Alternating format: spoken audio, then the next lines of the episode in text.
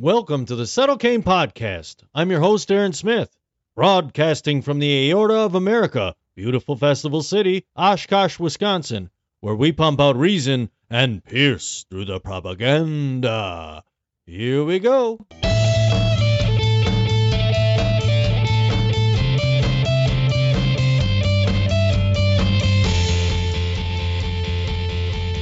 Today is November 19th, 2023, and the leaves are piling up along with the narratives and schemes. If you're new to the Subtle Cain podcast, thank you for gracing us with your virtual presence. If you're a returning listener, thank you for your continued support. It is much appreciated. This is episode 57 of the Subtle Cain podcast interview with Terry Wolfe. Terry is an independent researcher, author, and a regular guest on Hrvoje Morić's TNT radio show. I actually had the pleasure of speaking to him the other night, and we had a great discussion about his book, Fire in the Rabbit Hole, and some of his other work. The book is focused on the many rabbit holes we find ourselves tumbling down in the age of information warfare and the dangers of becoming too engrossed in the world of conspiracies and subjective truths we find ourselves in. Let's get right into it. Today we are joined by Terry Wolfe, author and independent researcher. I just recently read uh, your book, Fire in the Rabbit Hole, so I'm excited to talk about that and whatever else you got going on. How you doing today, Terry? I'm doing great, Aaron. Thanks for uh, for inviting me on. I I did write Fire in the Rabbit Hole, you know, a couple of years ago, and uh, one of the things I really am proud of about it is that it's getting more traction as time goes on because uh, people are realizing, you know, as they find out about it, that, that the things I was talking about are increasing in relevance. I think. I mean, a lot of it came out of me being on TikTok. You know, I, I was I had over 200,000 followers on TikTok. Uh, I was getting a lot of followers every week and everything, and talking about these different conspiracy theories, these different uh, topics that were sort of on the fringe. Mm-hmm. Um, and then I noticed that, you know, as you're trying to raise awareness of these certain big issues at the time, you know, lockdowns and and uh, the economy, all these types of normal topics people were talking about, there were these rabbit holes. And nowadays, it's very common for people to sort of brag that they're going down a rabbit hole. I don't know if you've noticed that, but I have, um, yeah.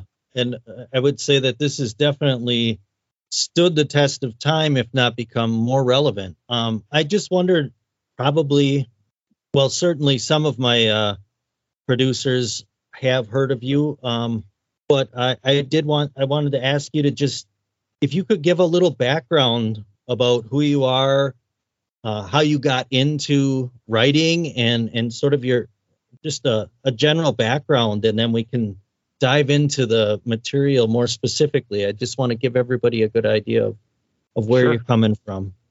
Yeah, so that's kind of a little funny story because um, I started my online writing with um, a video game fan site. It's still around. You can still go there. It's called uh, metagearsolid.org.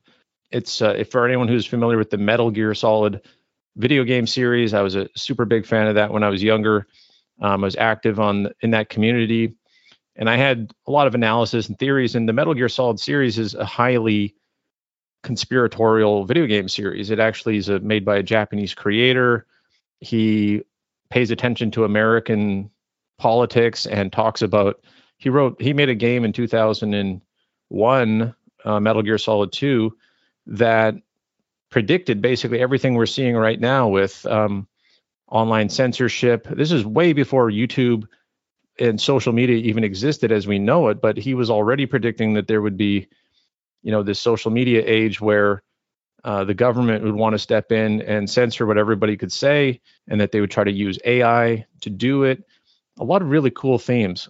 And so I was picking up on that and talking about a lot of that on my website, along with just video game culture and all that kind of stuff. And then that led to some of my fans saying you should compile all of your articles into uh, a book. And so I was getting into conspiracy theory stuff. I figured it wouldn't really work to just compile articles from a website because you got a lot of links, hyperlinks, you've got a lot of embedded videos and things. It doesn't really work in a book format. So mm-hmm. my first books was actually my first two books were actually Metal Gear Solid related. They're called the Kojima Code, and the second was called a Stealth Game. And I, I still recommend people who are a fan of my work go back and check them out because they have a lot of cultural commentary and and actually some history lessons on conspiracy theories and things that tie into the Cold War and uh, you know the history of American intervention around the world, which are all tied into the themes of the game.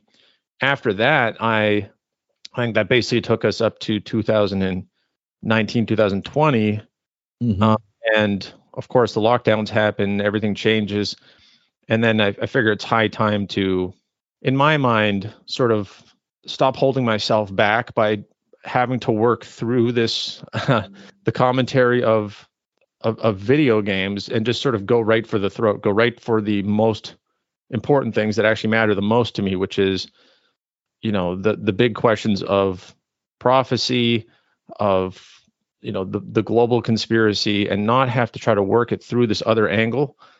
Yeah. And uh, so i felt kind of liberated by that. And that's when i wrote the book maybe everyone is wrong Revelations, Conspiracy, and the Kingdom of Heaven. And that I had been studying prophecy and I've been a Christian, you know, my whole life and I was interested in that kind of stuff. And to my surprise, you know, I made a TikTok account trying to just explain the book, just give away the information, you know, my my theory, my interpretation. Mm-hmm.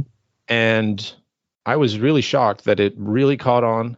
Um, people were like just eating it up, wanting more, asking for the next one.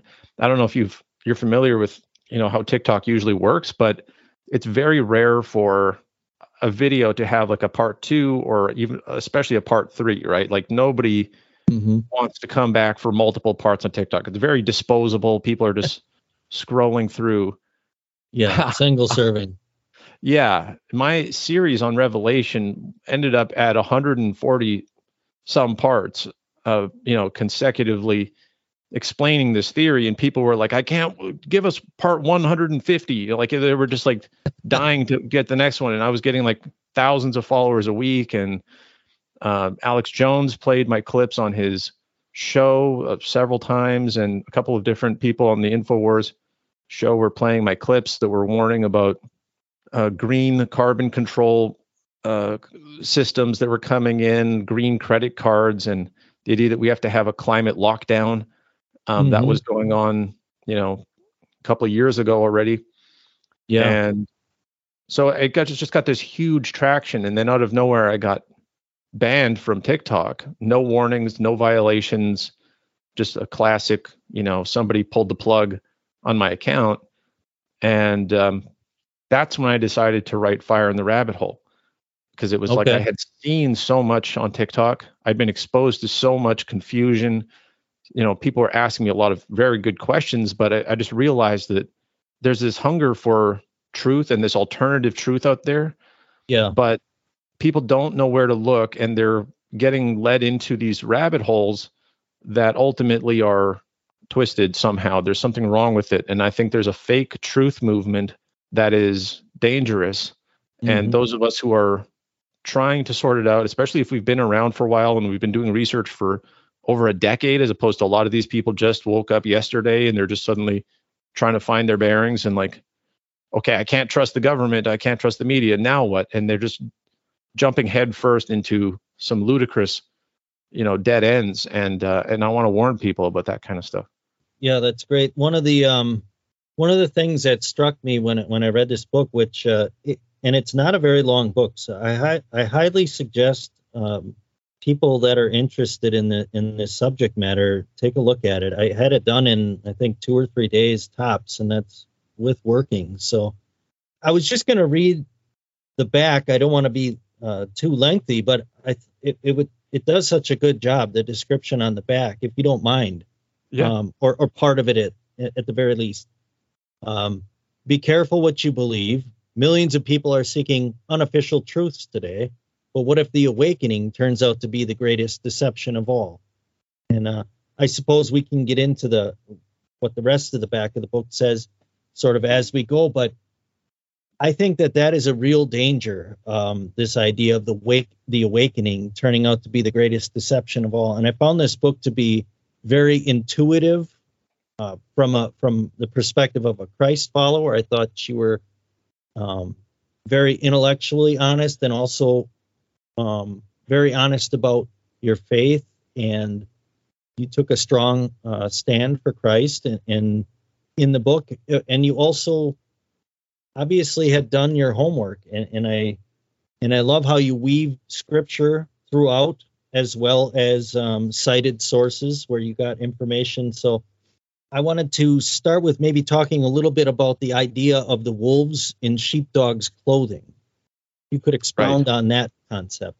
Yeah. So, you know, one of the sort of uh, one of the best ways you could undermine the truth movement would be to have gatekeepers and people who are uh, presented as being the the alternative media that are actually controlled opposition. I mean, that's sort of the the term that gets thrown around is controlled opposition, and mm-hmm. um, I believe that that's a, a very strong strategy happening right now, where certain people are comically persecuted and and targeted and they become a byword in the media and stuff like that. I think Alex Jones is actually I mean, I've watched Alex Jones for probably 15 years um, on and off. But at this point, like I, I, don't, I can't tell if he's doing more harm than good. He's he's he weaves in so many crazy things into what he talks about, and it's almost like just a discrediting effect mixed in with some like.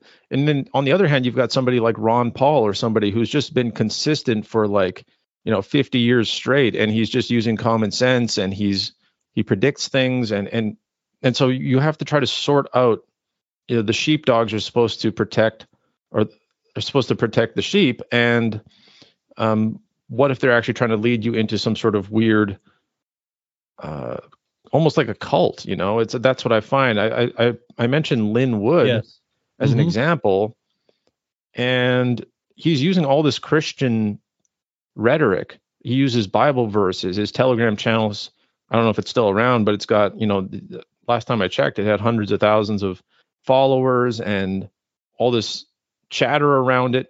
And it's a QAnon um, channel that's talking about how you know basically Trump needs to come back and and uh, have a mass genocide and and nuke parts of the world and just you know just kill people and just like a, some sort of bloody revolution that needs to happen and mm-hmm. it's being seamlessly mixed together with christian rhetoric like it's and for those who don't know better you know there's a lot of baby boomers a lot of you know i i don't know i don't want to stereotype but it's like there's a lot of people who weren't paying attention for a long time and now they're all angry and they want to have a a retribution. And you listen to trump's campaign rhetoric. I've mm-hmm. listened to he he says i will be your retribution. If i get elected again i'm going to you know get vengeance for you and things. And this is the kind of rhetoric that i don't go for. As a Christian who does believe in prophecy, I don't need a strong man to come in and save the world. I'm waiting for Jesus Christ to come back and, you know, do his thing. And yeah, I don't I know if you have I, other examples that come to your mind from the book, but I mean, well, these are think, the big strokes.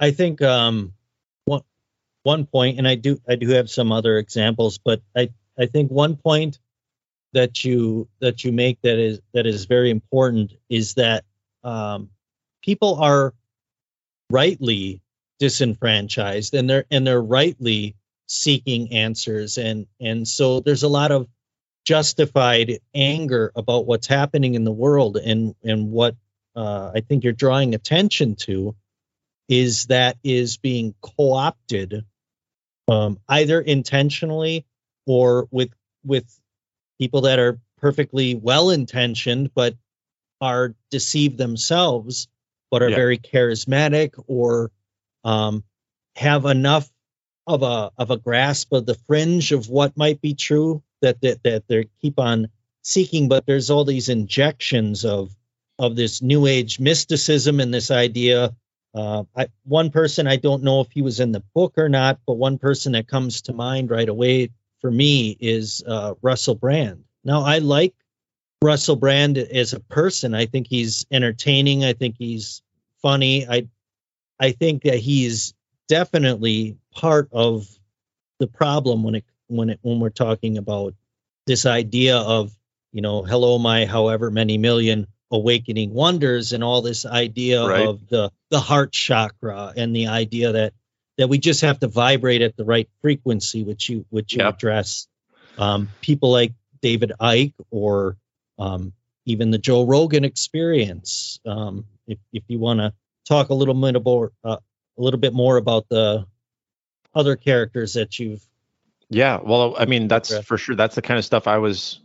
I didn't know how seriously to take all these different characters until I was, you know, this rising star on TikTok. I got, you know, vid- some of my videos were getting tens of millions of views and truly going viral, and I could see basically it having an impact and things. It was really amazing to see. But then, you know, when you're in that position, people are sending you you know Mhm. the, they're concerned they're sending you clips and they you, they want you to react to them and they they're trying to get on the same page and they they were seamlessly believing that I was compatible with something like you know Russell Brand or something where he's talking about he'll talk about the same thing and yeah yeah sure we're both against whatever the thing is whatever the conspiracy is Mhm. but look at what his conclusion is. His conclusion is raise your vibration. Let's all just be one, you know, uh, higher consciousness entity, and that all religions are sort of superficial, and we just need to have a, you know, it's kind of this oneness message that um, is growing in popularity right now, where they're trying to break down distinctions and break down all categories and they're supposed to have this sort of vague uh, new age resistance to well really to all tradition and all um, objective classical truths. I mean it's really a reality bending post truth world that they're aiming for. So uh, that's where i got to realize that this is a very serious thing. Like i never took russell brand seriously because i've always been interested in like getting to source documents and you know listening to real whistleblowers and stuff and he always just seemed like sort of you know popcorn you know commentary like really worthless. I don't I, I can't i never get anything from him that i couldn't have gotten 15 years ago from somebody who was doing real journalism. And but like jordan peterson i'm a big fan of jordan peterson in some ways some of the things that he tackles. Um, but he kind of has slid into that same mode a lot of times. And he kind of evangelizes this psychedelic new agey sort of stuff as well where the Mhm. fringes of science are getting really blurry right now. You know the the quantum field mechanics and how that affects consciousness and that reality itself is all just vibrations. And oh what do you know? That's what the new agers say about you know the the ultimate truth of their religion is that we're all just vibrations and that those who operate on the highest level you can oprah talks about this stuff you know Mhm. decades ago you you attract you know reality to yourself. You manifest your own reality by just thinking about it the right way. And i remember a classic uh, interview with oprah where somebody was challenging her on that or the author of the secret or whatever the book was that oprah was promoting back in the day. And there had been some horrific tsunami on some you know asian country. And the person was like so are you saying that those people uh, their negative thoughts are what caused the tsunami to come in and, and kill them? You don't have any sympathy for them because you know they were just essentially doing it to themselves through their manifesting and stuff? And she said yeah they're they're they must have been having tsunami like thoughts to attract a tsunami to come and kill them. And so you know essentially she's a, a billionaire because she had billionaire thoughts and so she deserves it. And the people who die from a typhoon or a hurricane or something you know well sucks to be you. You should have listened to the secret. You should have manifested a different future for yourself. It's just this heartless satanic you know cold uh, philosophy when you dig down into it. And i have examples in the book of of some of the other authors and stuff in that category where if you really dig into it um, it- it's this very calloused I, i'm afraid to see what the world would look like if that really caught on Mhm. uh, because there's a lot of victim blaming. It's actually very much serves the elite corrupt point of view that you manifest the future. Well, in that case, by that logic, all of the evil people who are in power, you know, they're just playing the game better. They're just manifesting better. And you should, if you want to be like them, you should just do the same thing. And and so I want it's to expose, It's very convenient if you're if you're at the top of the pyramid. It's yeah, exactly. It's a convenient philosophy. It reminds me a little bit of the condition apophenia, um, and that's that's sort of the tendency to perceive uh, like meaningful connections between unrelated things. I think is how it's de- defined. It, it's like the concept um, version of pareidolia, where you look at you look at a cloud and you see a cow. Right. Um, it, it's this idea that you can, well, people do, and I think that's why people get sucked into these rabbit holes. Um, and and I've been guilty of it myself. I, I'm certainly not on the soapbox here, but you can get sucked in because you you find these connections, and they might not actually be connected the way you think they are, but it's so easy to use that confirmation bias that we all have to project more meaning into things than there is. And when you have someone that's very uh, charismatic and and has your attention, and they're very alive and and they seem confident, like they know what they're talking about, it's very easy to fall into that.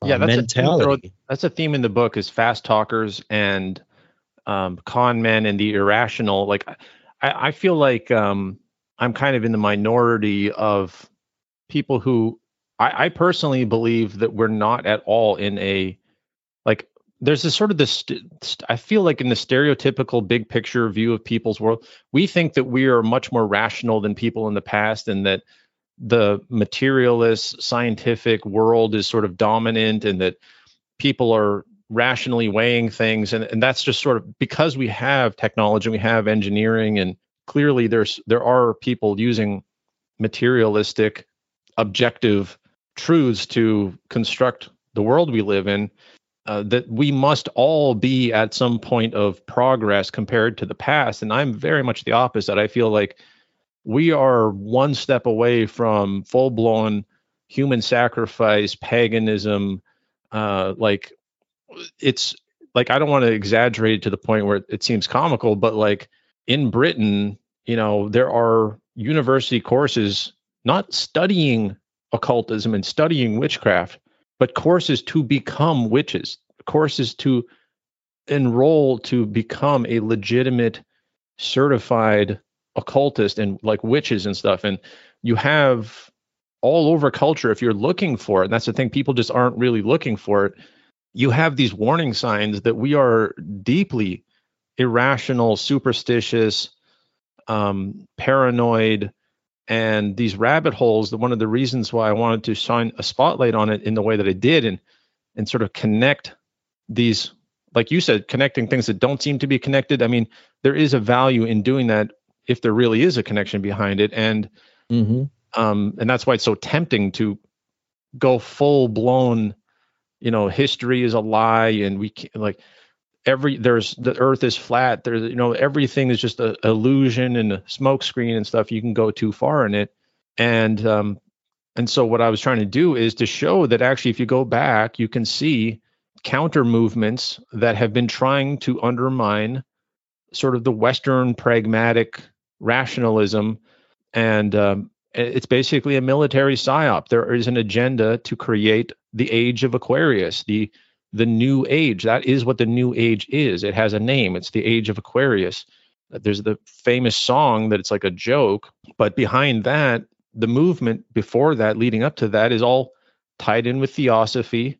It's tied in with uh, Rosicrucianism and Masonry and these other cults that you know go by many names. They're it's basically just the same small group of people calling themselves different things Mm-hmm. But they basically want a post Christian, post rational world where we slide back into feudalism. We slide back into a, a totally irrational, uh, dogmatic, uh, cult like society where you can have a top little technocracy of controllers, masterminds, billionaires, stakeholders, you might call them nowadays in the Klaus Schwabian world we live in. Mm-hmm and the rest of the serfs, the peasants, they don't want us to be educated. They don't want us to be able to sort out fact from fiction or understand even the shape of the world or anything. Like they would love us to be steeped in conspiracy theories that are bogus, irrational, and play up our rather than saying trust the media, you know, trust CNN. I don't think they're trying to get us to trust CNN anymore. I don't think they're trying to get us to trust schooling anymore. I think they're trying to pull the plug on on rational discourse altogether and get us into the QAnon like world of of mystery and intrigue and use that against us. Because if they can't push us one way they'll they'll pull us the other way. You know they, they want us to be yeah. extremist somewhere in there. And just being a rational christian who reads their bible and does their research and finds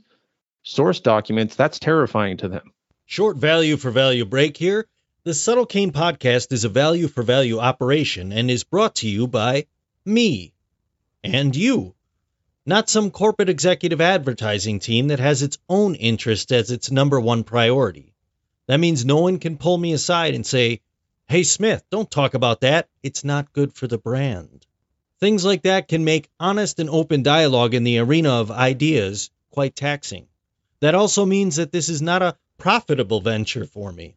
And that's okay. That's not why I do it. But it would be much appreciated if you would consider contributing your time, talent, or treasure to the effort. You can do that by following the links in the show notes to my PayPal or GiveSendGo campaign. Any little bit helps. And with that in mind, I want to thank Jason for his donation of $5. I missed it on the last episode and I didn't want it to go unmentioned. I really do appreciate every single gift. I also need to thank my producer in Houston for keeping me honest and for always helping me with editing and professionalism tips. Now, every one of you has contributed your valuable time, and, and for that I am so extremely appreciative. Never doubt that. You can always email me at subtlecain at protonmail.com. That's subtlecain at protonmail.com. I also have a Telegram now and don't have any idea what that really means or how to use it, to be honest, but it's a thing. Andrew Hoffman was kind enough to add me to the Revelations Radio News group, and uh, I suppose the expectation is that I learn how to use the platform. And I guess I'll get there, but be patient. Old dogs and new tricks and all that. But let's get back to our interview with Terry Wolfe. Here we go. You use a metaphor um, on page five of your book. It says, Here is the metaphor the ark of truth floats in the ocean of confusion.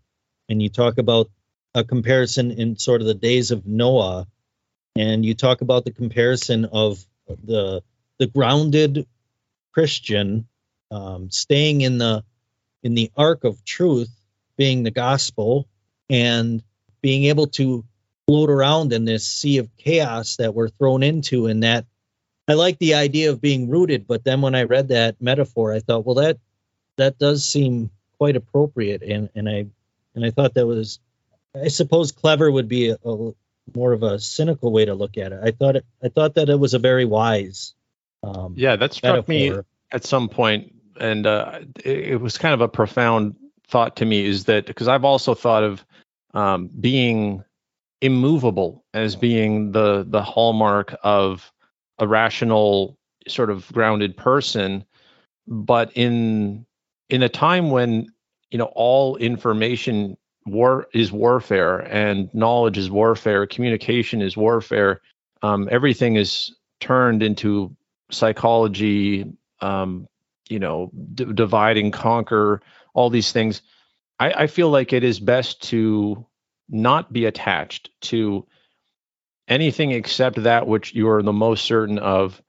And in that sense you are like a boat that's floating on water where you trust the boat you don't trust the water. You know you don't you're not mm-hmm. i'm not going to stick with any political party. I'm not going to stick with any celebrity any i'm trying to reduce my commitments to the absolute core. And at the absolute core of what I, but essentially what i have is the bible and the gospel. And, and i don't know who else or what else to trust. It's like but I will trust in that. And then as long as I have that, I can go anywhere and I can explore anything and I can, you know, talk with anyone and uh and not be embarrassed if it turns out that, you know, oops, Trump actually is the one that does the lockdowns and, you know, destroys the economy and prints trillions of dollars to bail out the top 500 companies and destroys our you know creates hyperinflation on these things i don't have to then defend trump and say you know well the media hates him and, and nancy pelosi is worse. And uh, like no i don't want to be part of that camp. I don't want to be part of that argument. Like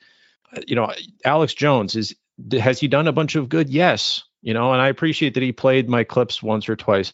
And I they never contacted me. I'm not going to I'm not affiliated with them in any way, but you know, like I, I hope he finds his footing and he does a bunch of good going forward. But if he turns out to be completely off his rocker and he just is full controlled opposition, I, I give some examples, some some uh, food for thought, some warning signs in my book about some of the Certainly. things he said, like him having he he fired what I consider to be the number one contributor, David Knight, a, a mm-hmm. Christian mm-hmm. libertarian, very rock solid, very common sense, warned about Trump before anybody on the alternative media was was saying anything bad about Trump. He was already warning that don't get too caught up in Trump politics and stuff. Fired him and then hired David Icke to be one of the main contributors. And David Icke, you know, is full blown reptilian, uh, you know, new age consciousness we can transcend the speed of light by meditating kind of stuff like it, it that's to me the, an example of somebody who i once really looked up to and i would have said 10 12 years ago like oh yeah just watch alex jones he'll tell you what's going on he'll he'll fill you in on what's important he even mm. sometimes uses christian rhetoric you know so great but the, uh, the steve peace is it peacenik uh, Pieczenik is how you pronounce Pieczenik. it. Thank you. Thank you. I butchered that one. Uh, so, Dr. Steve Pieczenik, um, you you had that. Um, you talked about him and your connection with uh, Alex Jones that you made. Yeah, that was a revelation. Um, I, I, noticed that Steve Pieczenik was on Alex Jones's show uh, increasingly, and that they were having weird arguments that seemed to transcend the the topic at hand, that there was some sort of greater tension going on between them. And you, I, I give examples in the book of um, basically Steve Pieczenik takes credit for creating Alex Jones. Um, and uh, having been the military Pentagon insider decades ago, uh, like pre 9 11, basically feeding him scoops and insider information to create the legitimacy of Alex Jones and says that he used Alex Jones as a mouthpiece for basically the resistance within the the Pentagon, the military side of things.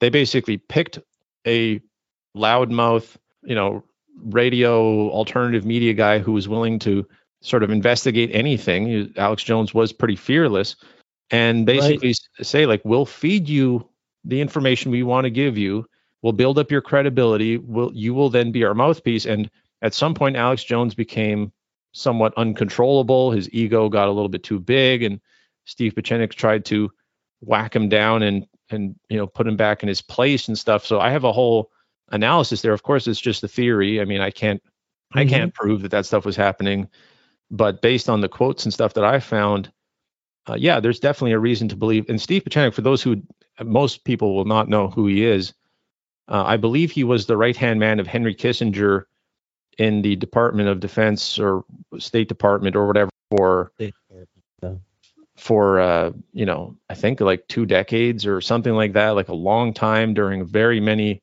crucial international crises. That he calls himself an expert in psychological warfare, in coup d'états.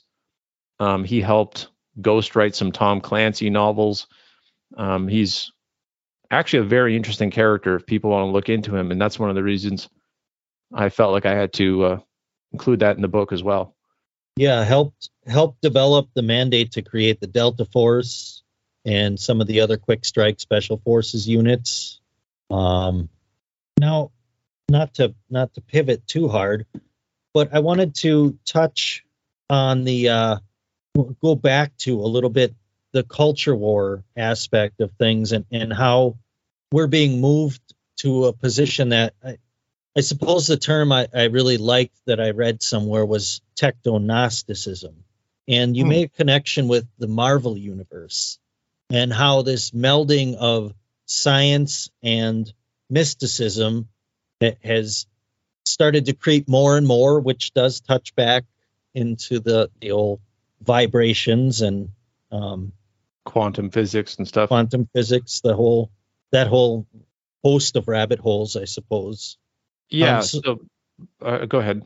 No, I, I just wanted to I wanted to have you elaborate a little bit on on uh, on that aspect of let's say the the the way culture is being influenced through not just these people like the Brands or the Joneses and who, who as we've established may very well be totally well intentioned but but deceived nonetheless. How the culture wars are playing out in entertainment as well. I thought the marvel is a is a very good example of that and i noticed it uh, personally but i wanted your thoughts on that yeah it can be a little bit hard for you know guys of those of us who are older and um, you know pretty well established in our worldview to consider that for young people uh, who are literally their entire childhood now is just marvel movies and you know their parents who are you know guys our age or whatever would have taken them to movies and you know just sort of trusted that they understand this is just cool fiction. This is just sort of uh, pop culture filler. It's not serious, whatever. But you combine stuff like the Marvel movies where they seamlessly blend ancient pagan religions, like obviously Norse religion, Thor, and stuff like that, with uh, high tech science and super scientists, and then witchcraft, literal witches and demons and stuff like that, with the you know Wanda and Doctor Strange and whatever. And so they're blending it all together. It makes for a good spectacle. Personally, I enjoy a bunch of those movies uh, because I remember the comic books, and uh, you know, I'm just a, a, fan of a well done movie. Um, Mhm. and, but when I think about from a young person's perspective, that they are steeped in New Ageism, in TikTok, in the counter so-called counterculture. That's the thing about the culture wars is that we have this counterculture that is very sexy. It's very, uh, you know, seems to be very uncontrolled and organic, and and yet subtly it's all pointing in sort of the same direction of this merging of breakthrough science with occultism, with uh, the New Age, and you can actually see if you look for New Age gurus and, and Far Eastern mystics and whatever, they're doing victory laps right now because they're Mhm. they're looking at what so-called you know Western science is discovering, and they're saying, "See, this is what we were telling you the whole time. You know, we were telling you that your consciousness can transcend time and space, and you can, you know, that that objective realities. Einstein was wrong, and, the, and I'm, I don't care about Einstein. I'm not not trying to defend anyone and their theories, but um, yeah, what I notice is that the culture war is actually red hot, and it's not between you know Fox News and CNN and sort of these boring old categories of which side are you on. It's actually much more interesting of a this so-called counterculture. I also use the example of a, a band that I've loved since I was a teenager, Tool Mhm. um, Maynard James Keenan and stuff, where you know that just seemed like it was very provocative, cool progressive metal stuff back in the day. Now I look back on it, I look at the lyrics and the the trend and what it fits into, and I realize that was that's part of a movement, part of the new age movement to plant all these seeds. The messages being planted are actually part of a coherent, deliberate, patient strategy to knock down these old categories introduce again the, the idea of the meditation and uh, psychedelic drugs and anything that really puts you in a transcendental state a, a uh, exp- consciousness expanding experience near death experiences are also very Oh, yeah. valuable and highly prized in that whole category of thoughts. So these things are very sexy. They're very like nobody is calling them out. And even when you do call it out you just sort of seem like you're uptight and you're you know you're not willing to you know like joe rogan that's one of the reasons why he's the most number one podcaster of all time is because he's just so easygoing you know he's just uh, loose and uh, free, and he's a free thinker. He's not bound by categories. So you don't suspect him of anything because he just seems in Russell Brand. He just seems like he's whatever. He's easygoing and and he'll have anybody on his show. And mm-hmm. and yet you see these glimpses where they hate Christianity. They hate the Bible. They will say horrible things about. They'll be totally wrong in what they're saying, but they'll just they've actually got a very strong agenda. They're, you're just not noticing it because it's packaged so well. And that whole movement, pop culture, has not trained us to recognize those threats. They've trained mm-hmm. us to recognize like the Matrix and you know certain other visions that are very stark and and stick in your head. But the rabbit holes that I sort of talk about in the book are much more subtle, and they haven't. Nobody's been raising the alarm around them and and to touch back on on uh, I suppose on an avenue off of that, an offshoot off of that is this idea going back to let's say the the merger of ancient pagan gods and science is you you have things like the Graham Hancocks and the Stephen yeah. Greer, Dr. Steven Greer and and the ancient aliens and that that whole mentality is being I see it. I see it all over the place. This idea that there's um, this master race, and I remember reading quite a while ago a book by David Hunt called The Archon Conspiracy, and I thought that was awesome. I think I was probably even a teenager when I first read that, and that was very similar to Dr. Michael Heiser's Facade uh, series. Right. Oh, you're actually familiar with that? Yeah, I have it here. Um, I'm a big fan of the late great Dr. Michael Heiser and oh, great, his, me too, and his work. Um, but one of the things that sticks out to me, and I, I kind of wanted to bounce this off of you, was we do have these these these clowns, um, like the Klaus Schwabs and, and the and the Bill Gates, and the, these these characters are they're so um, obnoxiously they they just look like the bad guys to me. I don't I don't know if it's like my own yeah they're like confirmation bias, but you know you see like the picture of Klaus Schwab and you listen to his voice when he's in his like satanic looking robe and you're like is this really or or the the Clinton family or the Bushes or whatever you see these these characters or or the George Soros and you think if you could wash all this away and bring in these enlightened masters who have this new plan, we'll wash all this filth away, the, the filth of Sauron away, and then we'll start up with this utopian green new agenda. And you talk about the pale green horse um, of the apocalypse. And so I, I, I wondered if you had the same, I, I get the sense you did, the same sort of take on on this idea of a the Great Reset, maybe not including someone like Schwab, even though he's pushing it, maybe him being washed away and this new, new, new coming in and yeah. uh, rejuvenating so that, yeah, us all. Exactly. Yeah. The the false dichotomy of uh, the alternative, the awakening. What I say, I think I say in the book, is that you know the Great Awakening and the Great Reset are the same thing. Mm-hmm. Um, that you know the idea the great reset is there to terrify you. It's there to play up and play into all of the stereotypes that they've been programming us to watch for for 45 years or however long you know all these classic science fiction you know movies that were warning us what it would look like when the bad guys get in power. They're doing all of those things very consciously very they we live in the age of the most sophisticated psychological warfare and marketing techniques mm-hmm. subconscious level, you know, pre-programming and all this stuff, and, and yet they're doing things so blatantly that the most dumb, uneducated person on the street is starting to wake up and realize that it's evil and that they need to resist it. Like that is not an accident. They are setting that up to be one side of this false dichotomy so that you gravitate to the Joe Rogan, you gravitate to the the side which might not and i don't think joe rogan takes his orders from the cia or anything cartoonishly like that.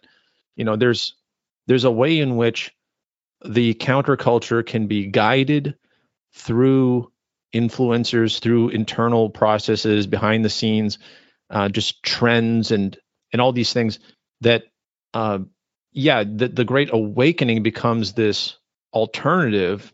And then all the people who are uh, preppers or they're conspiracy theorists or whatever you know they're supposed to all get together into this one big camp that camp then gets co-opted from all these different angles by what I, I think one of the general themes is new agers uh, but mm. like for example i was uh, i was doing a tiktok live stream uh, you know I, after i got banned i made a new account and i got back over half of my old followers so i still have i think 145000 followers or something on tiktok. So I, I can still have some decent live streams and have some good conversations and stay in the loop somewhat. And i was just you know i was literally just doing like a bible study because i do a lot of that on mm-hmm.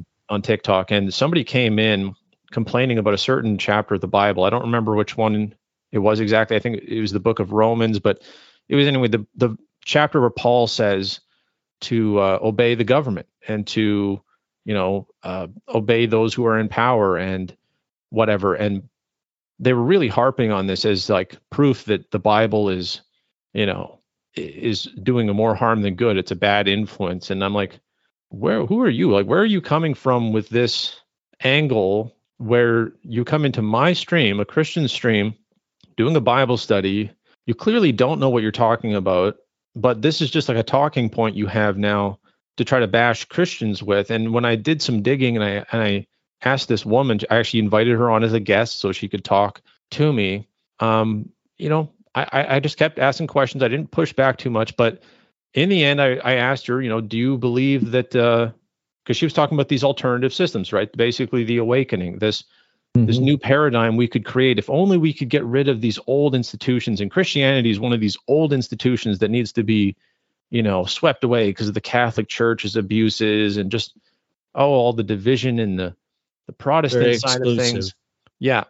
And then I asked you, so what do you think about the age of Aquarius? What do you think about this idea that, you know, if we just had this big reset and we had basically a population collapse combined with a complete governmental collapse and religious collapse and all these things that we could start over and then we could implement this beautiful future with these new systems and she said yeah that's that's what i agree with that's what i believe in and then i kicked her off the call and i said see there you go you know Mm-hmm. They're infiltrating into, you know, for as many followers as I have, I'm a very small, random TikToker, you know, in the big scheme of things.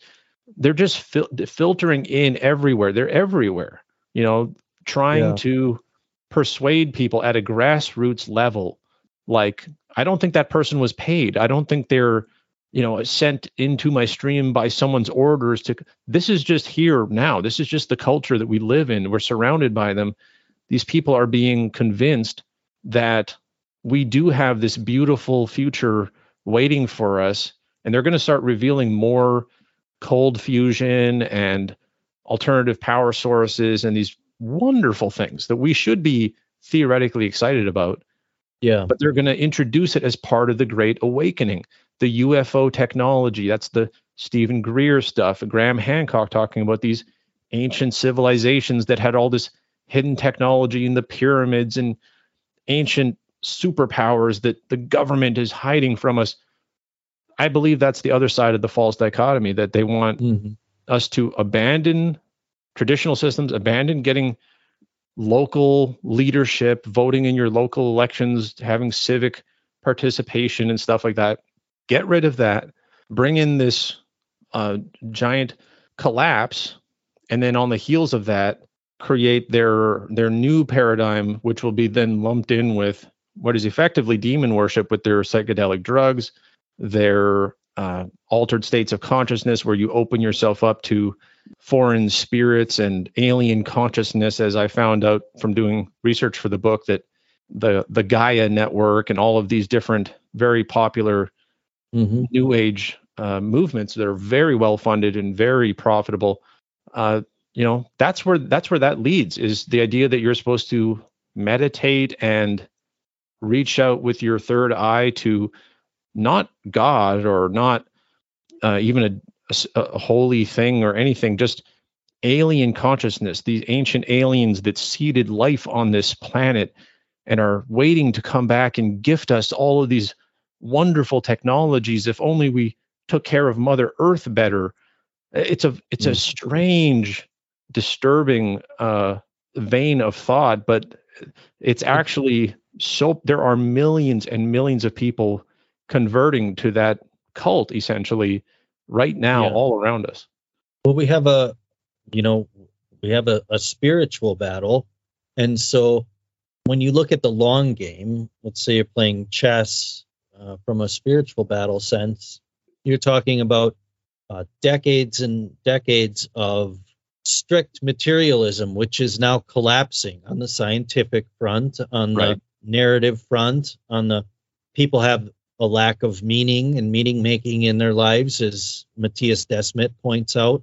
And we have uh, we have an innate need to worship uh, it built into our souls, I believe. And and when we've been unmoored from our from our actual roots or from our from our ark and, and we're floating around on the seas of chaos, it is so easy to want to reach out for whatever there is floating amidst the the sea of chaos and try to grab onto something so we don't drown. And I see our society, especially um, Western developed society, we've become so engrossed in our technology and in our materialism and in our lack of meaning and our nihilism that and all of this uh, programming that the world's going to end, you're going to die of a pandemic or a natural disaster or this thing's going to kill you or that thing's going to kill you. And there's always some monster in the bushes waiting for you. And and it just drives people to look for something. And if and if they don't find the truth they're going to look for something that transcends what's right in front of them. And and I think that I think that you really grasp that in your book. And page 99 you say that you you're going to quote fight for my right to believe in fewer things. And I thought that, that yeah. that's actually a, a brilliant strategy because it is. When when you're someone who's seeking truth and and you really are looking at the world and you're asking honest questions and you're trying to figure out what's going on because what you're being told doesn't make sense. It's so tempting to get pulled down any one of these rabbit holes and and there's very very convincing arguments that can be made and we have the apophenia effect where we're making these connections that maybe aren't there, but we want them to be there. And and so I really appreciate the work that you're doing, and um, highly suggest this book. I haven't read any of your other books yet. Uh, Hrvoje told me about you um, when I spoke with him recently, and um, so I was very thankful that he um, brought you to my attention. And um, I, I bought this book right away and, and read it, and I had to reach out to you right away, and I I'm very grateful that you um, were were willing to come on. I'd love to talk to you again sometime. I want to ask you what's on your front burner right now. I know you're working on some projects. Uh, what what can you tell us about what's on your front burner? Right now, I'm uh, knee deep, if not more, into writing uh, another book called. Well, I'm not going to give the title because it might change, but um, it's going to be about uh, the beast from from the Bible, the the beast system, as I call it, mm-hmm. and trying to debunk a lot of the misconceptions around it, a lot of the pop culture assumptions around it. Um, you know, spoilers. I don't believe it's the Antichrist. I think that's a simplified, cartoonish misinterpretation of a much more interesting commentary the Bible has on history and on empires and on uh, you know, it actually sheds a lot of light on how we got to where we are in modern society to understand the beast system. And um, I do believe there is an end time figure like the Antichrist, but that that has been blown out of proportion by uh, lazy Bible researchers. And so I want to debunk some of that and ground people in a really rich, interesting history of the Roman Empire um, and how it connects the time of Jesus to the time of, you know, the modern day, mm-hmm. And um, and and how we got to our modern secular financial sort of uh, global banking cartel uh, world system, because there are actually very interesting direct connections all along the way. Um, and so that that's a very rewarding. I think that people will love it once that is finished, and I'm fingers crossed I could finish it by the end of the year Uh, that might be a little bit optimistic, but that is what I'm working on right now. And where can people find you? What's the best way to find you? You, I mean, obviously you have uh, various social media. Is there is there a centralized location for your for your different platforms or? Yeah, it's pretty simple website. It's basically a landing page with everything, links to everything. It's just wolfpox.com. That's my my online handle that I've used on YouTube and on TikTok and everything. It's an old username from when I was a teenager, basically, but um, I still use it. It's W O L F P O X dot com. Okay. And, and I'll uh, have a link in the show notes too. I'll have links to some of your stuff in the show notes as well. Yeah, and and for those who want uh, who use Substack, um, and you want to you know get on the newsletter, the Substack thing, I have winterchristian uh, dot substack dot com. So that's my that's my Substack, and I have written uh, quite a few articles there that I'm proud of. So I, I, hope people check out the Substack. Okay, I will I will include a link uh, as well to that. Any last thoughts? Um, yeah, I, I, mean, I will reiterate what it says, you know, right on the back of the book. Uh, be careful what you believe. You know, in if you're a Christian, um, we believe that your beliefs actually matter. You know that you're that God pays attention to what is in your heart and what you believe, what you affiliate yourself with. It matters where your loyalties lie. Um, that's part of the beast system. I mean, it says those who worship the beast um, are the one are basically in more danger than anyone. And so to understand, you you have the right to believe fewer things. You can have a core set of convictions and beliefs that you stand by that no one can shake you from, and beyond that you can just say i i indulge opinions i humor points of view but what you actually identify with you don't have to jump on anyone's bandwagon. Don't worship celebrities. Don't worship politicians. Don't um, you know i warn against even nationalism. You know i think nationalism can do a lot of very practical good but you know why affiliate yourself with a nation state that changes management every four years and can you know has, has such a dirty track record and all these things? Just my advice is to love god and put your loyalties in the smallest and most certain thing you can and let the rest flow and, and be an observer of it and not uh, a flag waving fanatic for anyone or any institution and uh, and i think that's how you keep sane as the rational world gets you know blown apart by by all these uh, interest groups that are trying to collapse our system right now. I think that's going to be a key part of staying sane in the uh, in the unfolding chaos that we're we're witnessing right now. Sound advice. Thank you so much for taking the time to talk to us today, Terry. Um, I, I sincerely appreciate it, and I and I will be reaching out. Hopefully, we can talk again. This has been great. Well, thank you very much. I'm uh, I'm glad that Hrvoje March.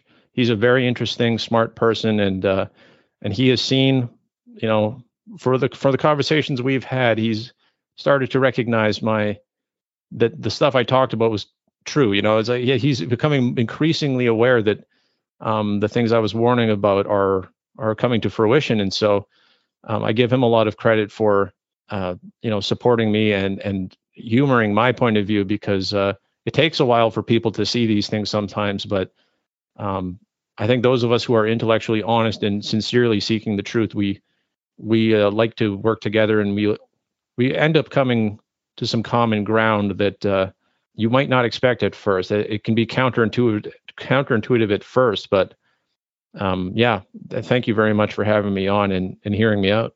Wonderful. We'll talk again. Thank you. We're all on a journey through this life. And I know that if you found your way here, that you're someone who is interested in seeking truth and piercing the propaganda. And it can be difficult to sift and winnow through the many narratives and schemes we see. As I've said before, clowns abound. We live in the age of information warfare, and each of us needs to know what really matters to us. Terry's metaphor of an ark of truth on an ocean of chaos reminds me that no matter what is happening around us, if we follow God's plan, we will weather the storm. I end with this quote from Nikolai Berdyaev. Quote, Utopias now appear much more realizable than one used to think. We are now faced with a different new worry how to prevent their realization. For all you listening, you are valued, you are loved, and you are worthy. God bless, and good night.